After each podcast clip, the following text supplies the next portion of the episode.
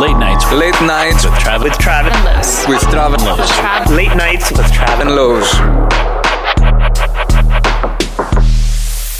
Thanks everyone for joining Late Nights with Trav and Los. My name is Trav. I am joined by, you guessed it, that's Los. That's right. Yeah, and tonight we're having a podcast.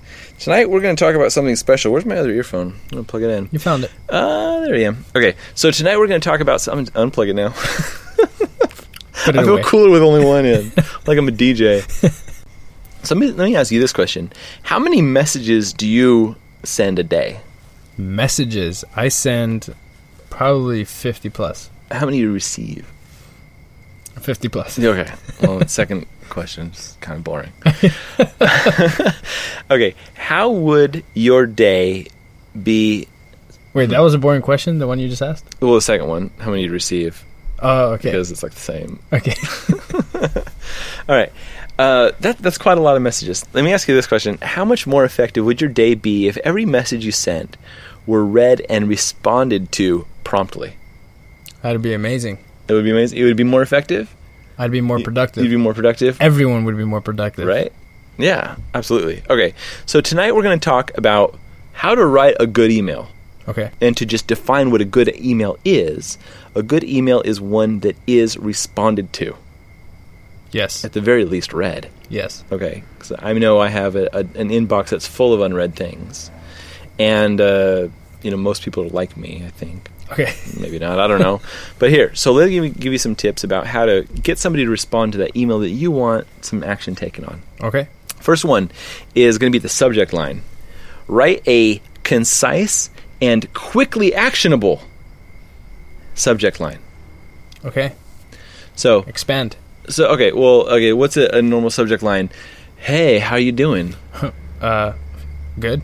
Right? That's not like quickly actionable. A, quick, a, a- a good subject line is I have concert tickets tonight. Do you want to go? Mm. That's a good subject line. You, are you going to open that one? Yeah. Yeah. you know what I mean? Yep. Uh, a good subject line is um, here's the file you want.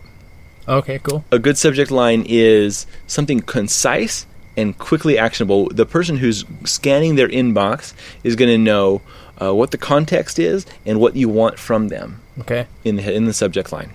The next is let's say you're you're um, you know you you told us a while ago about how you send an email off to a new person every week. Mm-hmm. Let's say you're doing that kind of thing. You're sending this this correspondence to somebody who doesn't know you. It's kind of a cold call Okay. what you want to be doing is in the beginning of the email you want to quickly in, you want to briefly and quickly do this stuff you want to quickly introduce yourself and if appropriate what makes you worth a damn This is all in the subject line? no this is not in the subject line so the, so the subject line is going to be um, concise and quickly actionable you don't need to introduce yourself in the subject line right if I don't know you, I'm going to email you. I'm not going to be like in the subject line, hey, my name is Travis, and I have a quick and actionable subject line for you. it's going to be That may that may work though. that might work. Uh, so this is this is in the body of the email. Quickly introduce yourself, and if appropriate for the you know topic of the, the reason of the email, like talk about yourself and why you why you are special, why you are worth their time, and uh, you know another uh, another kind of pivot on that topic is to um, is to just give them a well considered compliment. So if you know if you're in your case you're emailing designers that you like or something that you admire, if you say. Um, Hey, my name my name is Los. I've been working in the design field for for eight years or however long you've been, and then you say, "I really appreciate the design work that you do." That's option one. Another one is, "Hey, my name is Los. I've been working in the design field for eight years. I really appreciate the project that you did, the new Google logo. It inspired me. What do you think is is going to be better there?" The second one. The second one is more specific and concise, right? You're getting right to the point.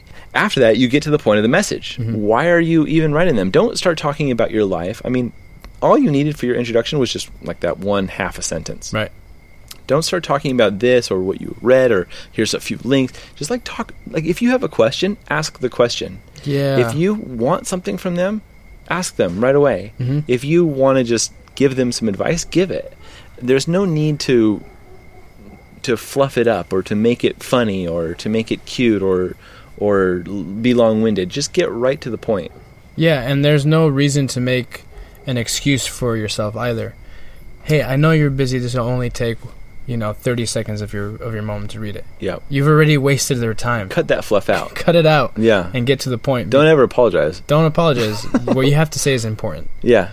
Um, m- m- it's important if you follow this framework of you're not trying to spam people, Right. right? Yeah. And this is and this is and this is for emails in general, not just like design emails. Uh huh. So keep it concise, keep it focused as well. Don't talk about things that don't matter. Don't talk about how you feel about sending it or why you're sending it. Just talk about what you want. Mm-hmm. And then the other thing related to that is don't attach anything. Don't send them things. That's a good one. That's a good one. Not in the first email. Not in the first. I mean, i- if if the situation is such that you know, like, It's an, orga- an organic yeah, if- conversation. If, with, it- like, if hey- it makes sense, Yeah. But don't like like okay, the worst one, the very worst kind of attachments are the ones that are in your um your signature. Mm. Do you know what I'm talking about? When people send you an email and then like their name is actually a calligraphy in their s- in their signature. Yep. That's rough. It's the worst. It's rough. so don't attach anything. And then this one here proofread. Yeah. Spell check. Oh my goodness, proofread. Yeah. This is not a chat. yeah. this is not a text to your friend, right? Don't use uh, colloquial like OMG. Like don't don't use text speak.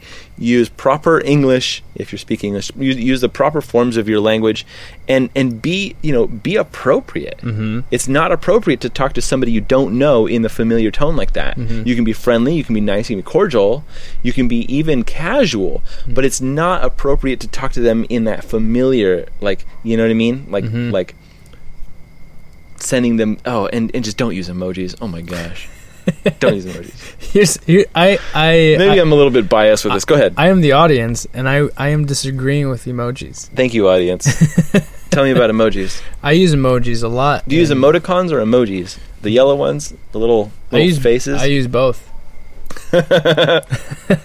um, why Here's my hypothesis. Right. Okay. That by using emojis or emoticons, the result is that the receiver will see me uh, as a more relatable person because they are so prevalent in in uh, uh, digital communication now that they know what they mean and they don't have to discern them. I see you as an adolescent That's okay. no It's okay for me, okay right? all right Here's why because I want to attract the correspondence of the type of people that I want to talk to. So if you see me as an adolescent, I'm not changing who I am because that's how I am in normal normal speak, uh-huh right? And so if if people are like, "Ah, I see you as an adolescent," then I don't want to talk to you. However, uh, but you do you, you sent me the email however, okay um, if it's someone that I respect and I don't want to run the risk of them like I want them to respond to me, uh-huh then I would think twice about them. Okay, so I'm gonna be, you know, be sending this. Uh, I'm gonna be writing this list out of my own biases, Mhm. my own opinions, and I have this weird, weird opinion that you know the sideways text faces, like a Mhm. colon and a paren, Mhm. that's acceptable to me. Okay. But those those little animated faces and stuff, I don't send animated faces. well, uh, n- like the more like I know what you're talking rendered about. ones, The more illustrated the ones. emoji, Here's here's the the issue with them is that some they s- they feel s- some t- some text like Google or some uh, email uh, software or whatever. Like Mhm. if you do a sideways smiley face, it'll convert it to a, a yellow one. Hangouts does that. You know, and so Yeah. it's just like Yeah, that's true. To Travis's That's true. point, if you think you you run the risk of, of being considered juvenile and not getting a response, don't do it Yeah, because your email is good without it, and there are other ways to add genuine emotion to an email yes, and and like pers- personable comments other than using emojis okay. or emoticons. That's true. Now this last this next point is is an interesting one. It's not to make your request quick and actionable, although that is a uh, that is a um, advice piece, a point of advice. The the this this one is to make the request um, quick and actionable for the recipient Okay, right? So you need to think about the work that you're asking them to do, make it as quick for them to do as possible. So an example is uh, I could say to you, "Hey, what do you think of X?" Or I could say, "Do you agree with X?" Yes or no? Yes or no. It's a lot easier for you. Uh, can you donate some money? Can you donate X? Yes or no. Mm-hmm. Right. Another one. Uh, w- would you like to have a call sometime and pick your brain about something? Or uh, can I give you a call Tuesday morning? Or, um, which I saw recently in an email was there's there's a service where you can book people, Huh? and and if I were to send you an email, I can send you. Uh, a link where it shows you my open times, Mhm. and you can just self self select. So you, I'm already sending you this is when I'm open. Yeah. and There's like 12 options, and you can pick one that works. All right. I wonder if that's better. I don't know. Yeah. Um, but the, the point being is that you're going to make it as easy as possible for the recipient to get done what you need them to do. I want to go on a tangent with that. That's Please. supporting that. At at work, um, uh, I'm creating this this like learn visual design basic Mm-hmm. thing, and I'm using one of our one of our tools. And when I created when I created this wiki of sorts uh, internally, there's two options for me to have people sign up. One, I can have them manually edit and add their name to it. So they have to click edit, go to the cell. This is like a form, right? Yeah. Go to the cell, at their names, and then click save, Mm-hmm. right? Or the other other route which I took was to create a cell and without going to edit, they click attend and a form fills up and it, and it's just pick your name and then click save. Mm. So I made it easier for them to sub- subscri- subscribe to my class Right. rather than having like a, a heavy flow for them to like add themselves to my class, Right. right. So by doing it the other way, I was thinking and cognizant of they're busy. If they click this and open it, I want it to be quick for them to subscribe to my class, and I think I may have had more signer up ishness Signer upishness. um, where more people sign up because it I made it easier for them, more actionable. I think that's interesting. It's kind of like email UX.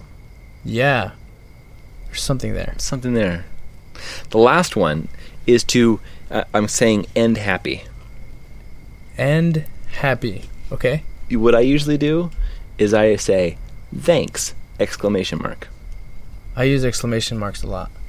I kind of do too. Can you overuse them? in English you can like i- in in prose in writing Uh-huh. prose you can in writing a person you can uh, you can also but I think it's more appropriate to be a little bit heavier because you're Yeah. trying to show them enthusiasm and hey! it's, and it's- exclamation. yeah and it's not being graded like is is this a good uh, essay you know Mm-hmm. because it's also more personal it's dialogue as well.